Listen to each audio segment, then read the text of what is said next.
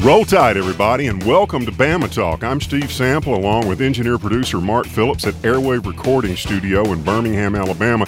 And we're just starting off where we left off on the last show because there's so much about Bama's blowout, we just don't want to leave out. And the first thing we want to talk about is how A.J. wiped out any doubt that he's not more than just a game manager. Our main man from Mobile managed to manufacture numbers over the last 2 years that'll get a lot of looks in the history books over the years, starting with the fact that he's 25-2 as a starter on the first team to win back-to-back national championships in the BCS era.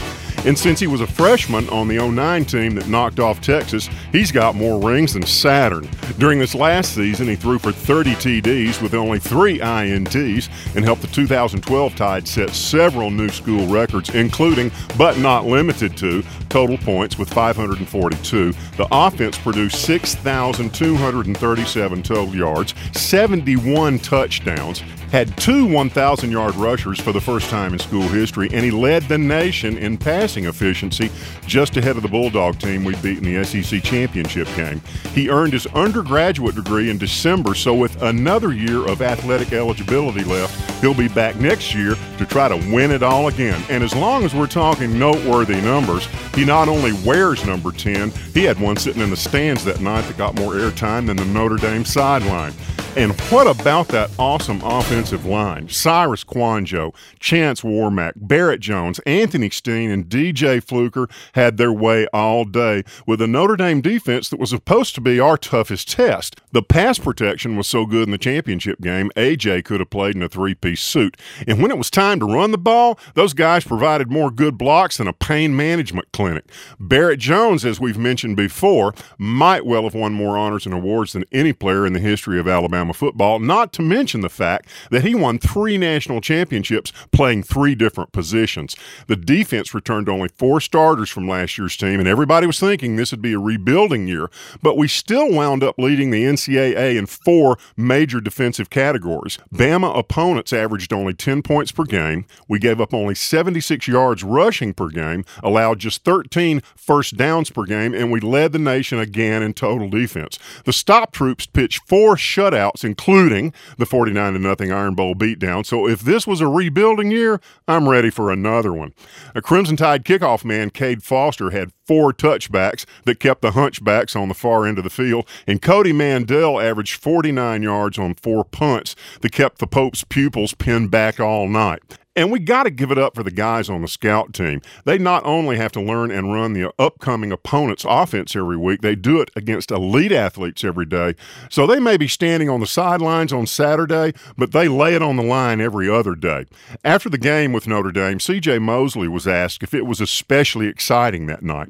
And he said that once they got into it, it was a lot like any other game because they felt like they'd already played it 2 or 3 times in practice. That just goes to the level of leadership we have from a coaching staff that leaves no stone unturned when it comes to preparation and a scout team that brings their A game so the starters can be ready for the real game.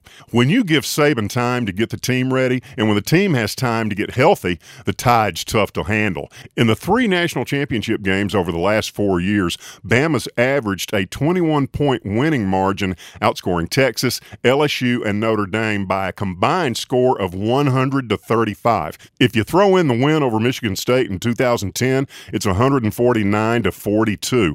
And these wins were in high-profile places in front of a lot of famous faces. The Rose Bowl in Pasadena, the Sugar Bowl in New Orleans, and the Orange Bowl in Miami are 3 of the great traditional sites for these primetime title fights.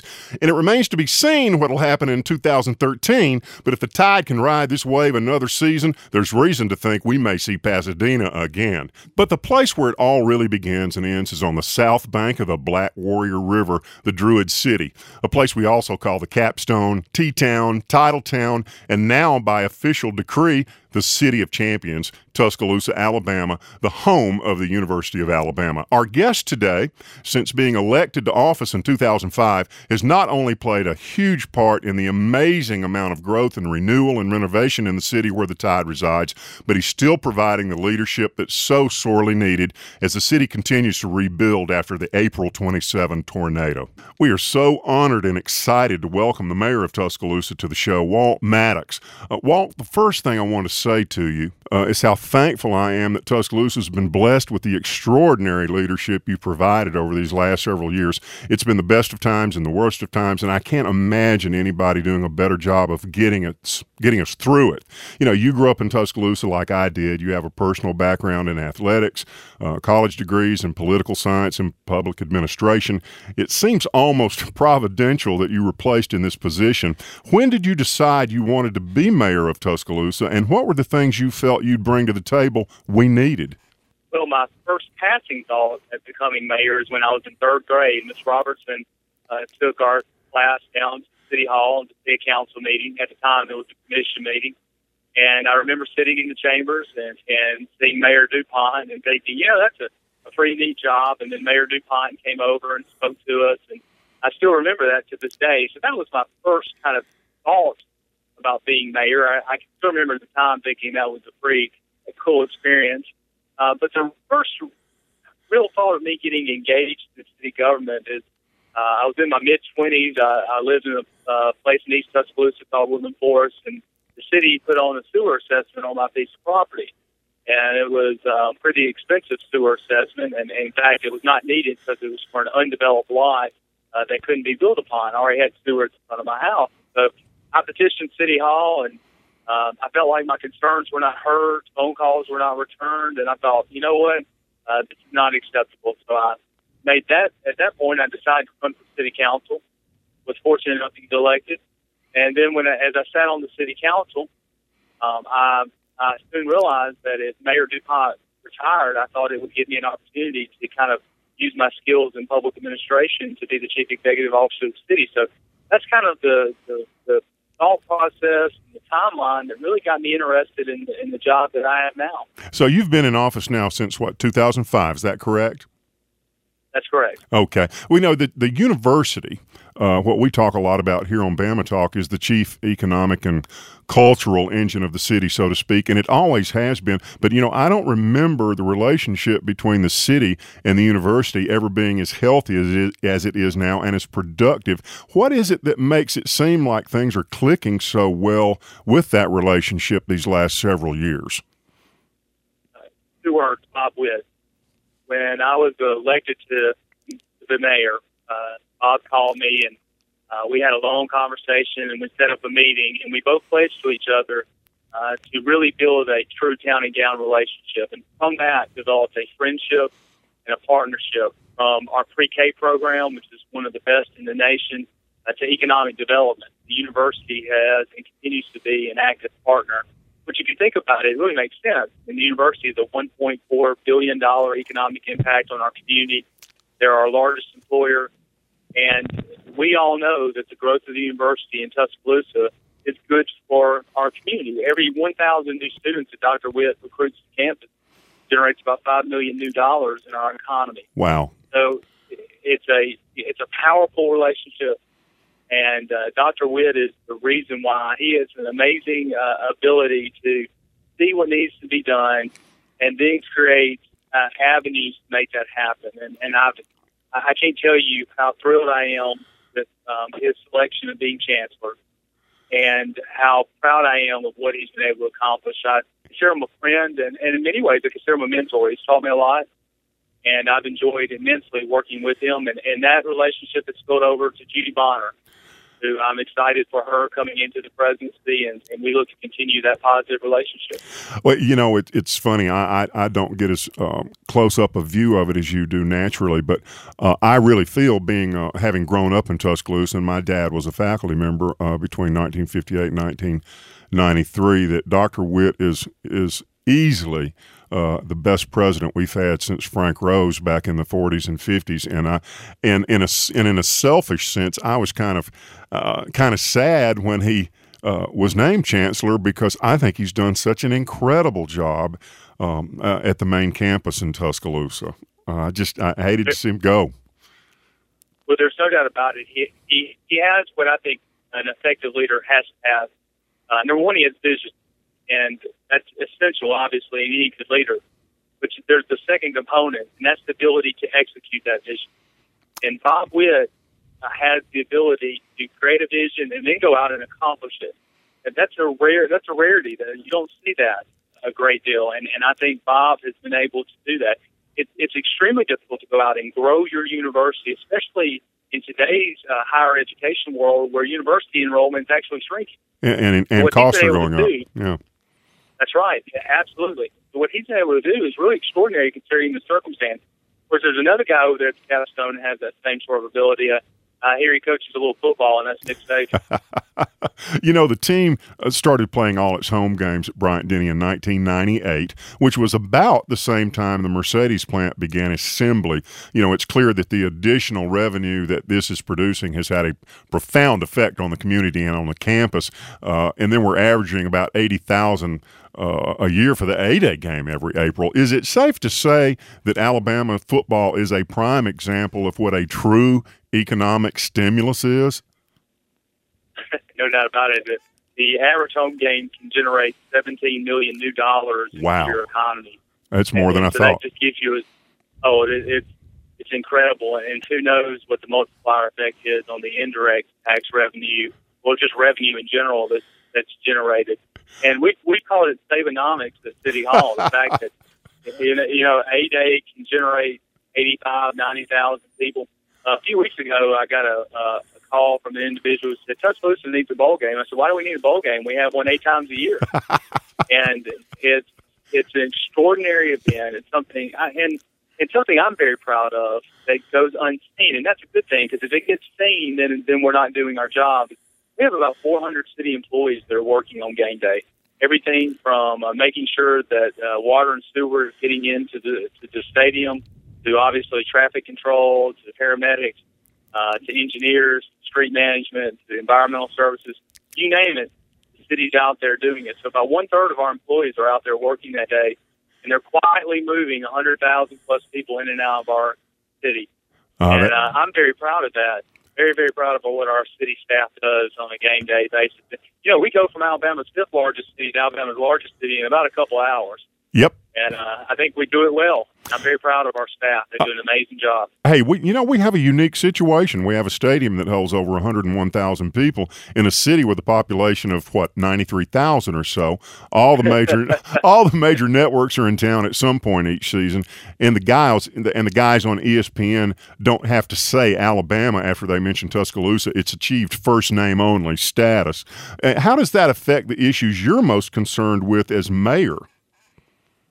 Oh, I was telling somebody last week, the fact that we were in the BCS championship game, and the Tuscaloosa got mentioned thousands of times, tens of thousands of times across this nation, whether it was newspaper, internet, television, radio.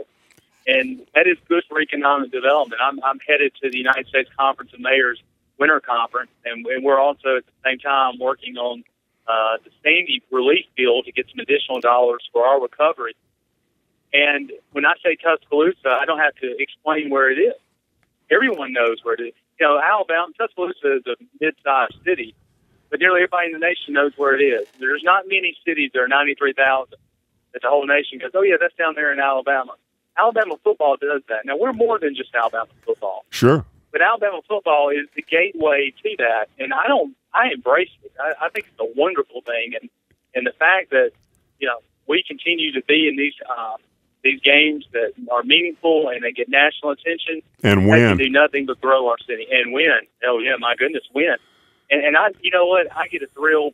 Every time they say Tuscaloosa, it's like the first time they've ever said it. I just get a thrill about it. And it makes me so excited about our community being showcased in such a positive way.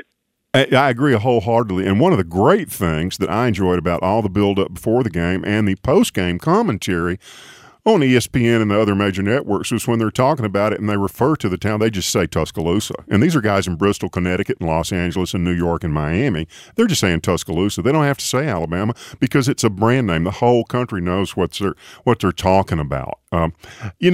Switching gears just a little bit, of course, we can't talk to you without bringing this up. The April 27 tornado, the worst weather event in the town's history that I know of, that tore through Tuscaloosa with winds. I remember the U.S. National Weather Service estimated topped out at about 190 miles an hour. Officials at DCH Regional Med Center reported treating over 1,000 injured people that day. And I'm wondering if there are at this point, any accurate figures about the number of lives that were lost. What do you remember most about that life-changing event, and where are we with it with regard to recovery at this point? Well, we lost 53 lives that day, and your numbers were dead on. 1,200 were injured and were treated. About 15% of those that were injured were actually admitted into a hospital, whether in Tuscaloosa or in Birmingham. We did a great job of taking care of our overflow. It's a day that I'll never forget. The scope of destruction, I remember the first time that I saw it, it just took your breath away. Because you couldn't, and to this day, it's hard to describe to people who didn't see it firsthand. On April 15th, 12 days earlier, before April 27th, we had an EF3 tornado that was very similar to what Mobile went through on Christmas Day, nearly the exact amount of damage in Wednesday. And I knew, I understood what a tornado was by that experience. So when we went out into the field just minutes after the tornado had damaged our city, to see the scope and depth of it just absolutely took my breath away. But fortunately, like we had trained on, like the protocols we understood, we began to implement our emergency action plan, and we were able to effectively, as possible, help our citizens.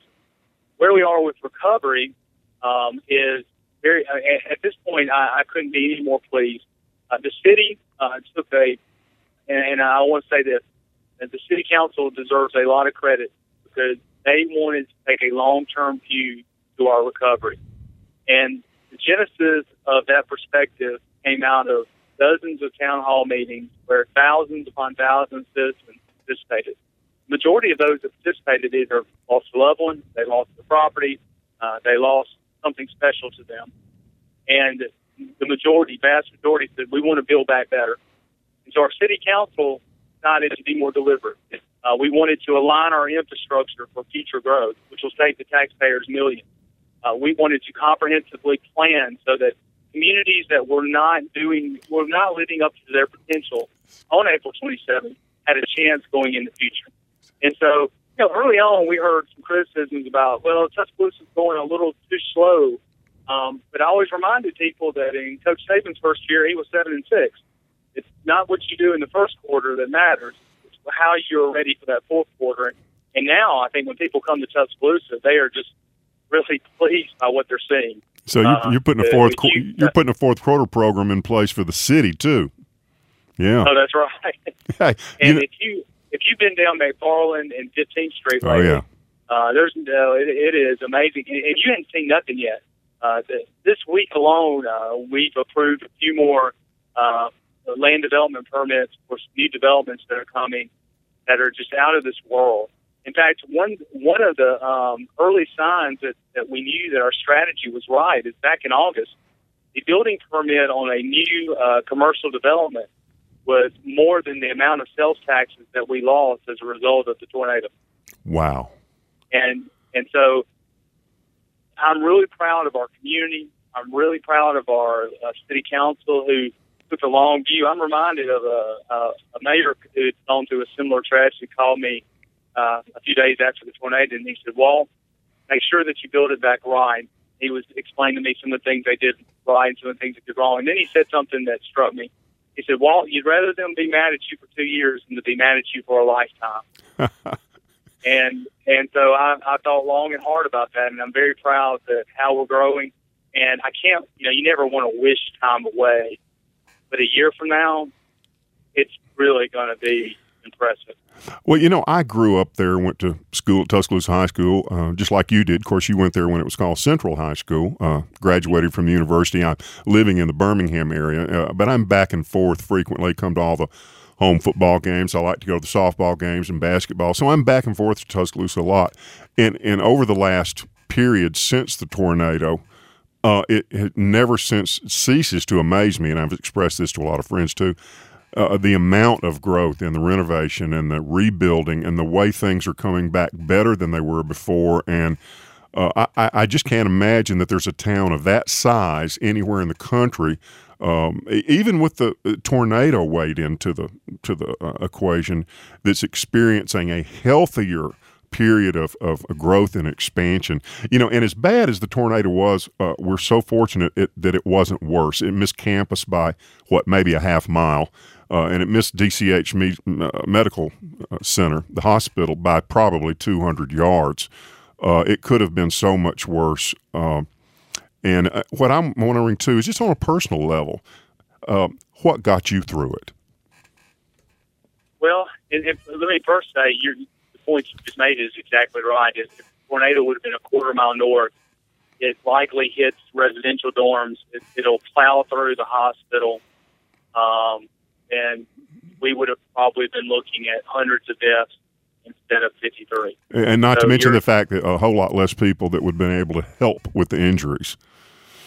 Exactly. And, you know, something else that, as part of that, you're talking about Bryant-Denny Stadium as well. And if it was sustained significant damages, there would have been a chance the games would have had to been moved to Birmingham, which would have meant millions of dollars of lost revenue for the city and tens of millions of dollars of lost business for our community. So, you know, it's you never want to say any. I hate to say there was a silver lining about its past, because if you lost something, there is no silver lining.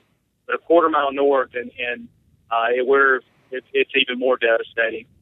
You know, what got me through is, you know, number one was obviously our faith. There you go. We just felt that, you know, that God wasn't going to forsake us, that He would just give us strength and energy and hopefully the wisdom to make the right decision. The number two thing is that I've got an unbelievable staff. I get way too much credit for the work of 1,200 plus city employees who just refuse to give in. I'm not sure. I don't want to go too long. I'll talk forever, but I'll give you an example. I had a T-Town employee, an equipment operator named Robert Brown, worked in probably one of the lower-paying jobs in the city of Tuscaloosa. He lived on Juanita Drive, which was just absolutely, it was obliterated. His children were at home, so he was on duty. He, unbeknownst to his direct supervisor, he told, "I'm going to go home, check on my kids, and come back." He does exactly what he says. He goes home, checks on his kids, makes sure they have somewhere to go that night, comes back, and for about 5 days, works 16-hour days. On day, I can't remember if it was a Tuesday or Wednesday, I get an email, and it's rare. I mean, I was getting hundreds of emails a day, but for some reason that, you know, as I was scrolling through trying to go to the most urgent, the email line kind of caught me. And when I read it, it was the neighbor that said Robert had been working all those days and hours and that his children needed clothes and shoes to go back to school on. And would I please give him some time off? So, you know, in my mind, I'm thinking, well, surely somebody would have given him a few hours to go take care of this task. So I called the department head. She says, "Let me find out." She calls back in 10 minutes that you won't believe it. His foreman didn't even know, only his supervisor under him, who he swore to secrecy. And, I mean, here's a guy, lowest paid, children impacted, loses everything himself, and he's working on behalf of citizens. And we have to almost go tell him, go home and go get things for your family. Wow. When you're surrounded with people like Robert and an unbelievable leadership team, there's nothing you can't do. And that's just one of the countless stories that we came across of our own employees who lost but continue to serve. Yeah, there's so many winners that don't wear a jersey. That's great stuff. You know, we're so blessed with the generosity of an awful lot of people, actually from all over the country. I remember the New York Yankees donated, I think, $500,000, and the Atlanta Braves contributed, I think, $100,000. And it seems like the successes of Alabama's athletic teams have kind of helped lift the spirits of the people and provided a distraction from the destruction, because since that awful event occurred, Alabama's won 2 more national championships in football. Women's gymnastics have won back-to-back titles since then. Women's softball and women's golf have both won national championships. Is there any question that these triumphs are like treatments in the aftermath of something so horrible? Oh, there's no doubt. I've done countless interviews where we talk about what does it mean, and I always say it doesn't bring a loved one back. It doesn't rebuild your home or business. But what it does do is allow you for a few hours to forget what you've experienced and take another point of pride and accomplishment of our university. And I do think there's something else, too, that's even deeper here. I know that growing up in Tuscaloosa, that most of the time, and for good reason, athletes are generally sequestered from the general community. And that's you know, mainly for their benefit and protection and welfare. But I got to hand it to the Coach Saban, who himself and his team were out there working in the community. I remember seeing Anthony Grant on top of a roof in Holt. No publicity, no media. This was 2 days after the tornado, just up there volunteering. And, you know, it just struck me that they're coming from beyond the campus, the gates of the campus, going out into the greater community. That created a deep connection that I think still holds today. I'll never forget it. And I will always be appreciative. I'll share a quick story with you. A couple of days after tornado, Nick called and offered his support and you know, just said, Walt, if there's anything that, you know, I can do, please don't hesitate to call upon me. And a few days later, the head of the Louisiana Search and Rescue team came to my office. They just did extraordinary work for a period of about 4 or 5 days under the worst of conditions doing search and rescue, helping assisting our fire department with search and rescue. And he told me they were leaving the next day. They completed their task, and they were going to have a crawfish bowl outside Phil Thomas Field because Alabama and LSU were going to play baseball, and it was actually going to be the first sporting event since the tornado. And then he looks at me and he says, do you mind that I've seen a Nick Saban kick off? And I remember thinking, wow, you know, well, you put a task on me. And so I called Coach Saban, and he graciously, agreed to come. And him and Terry came to the function, no media, stayed about 3 hours, signed autographs, took pictures with all these LSU fans, and it made their day. They came back the next day and were just so pleased that we were able to pull that off for them. And, yeah, those are little things, but let me tell you, it meant a lot for our community. And I wanted people, and most people don't know that story, but I think it's worth sharing because I think it speaks to how connected they became with our community. Oh, that's great stuff to hear about. A quick question for you. What's game day like in Tuscaloosa for you? What's the best part of game day about being the mayor of Tuscaloosa? When it's over, because I worry. You worry about traffic situations. You worry about homeland security issues, and I got a great team that's taking care of the majority of that. But for me, it's sort of a sense of relief when it's over. But I do take great pride that our city's hosting that event, and that we're playing a role in the tradition and pageantry of Alabama football. And so for me, it's a great source of pride.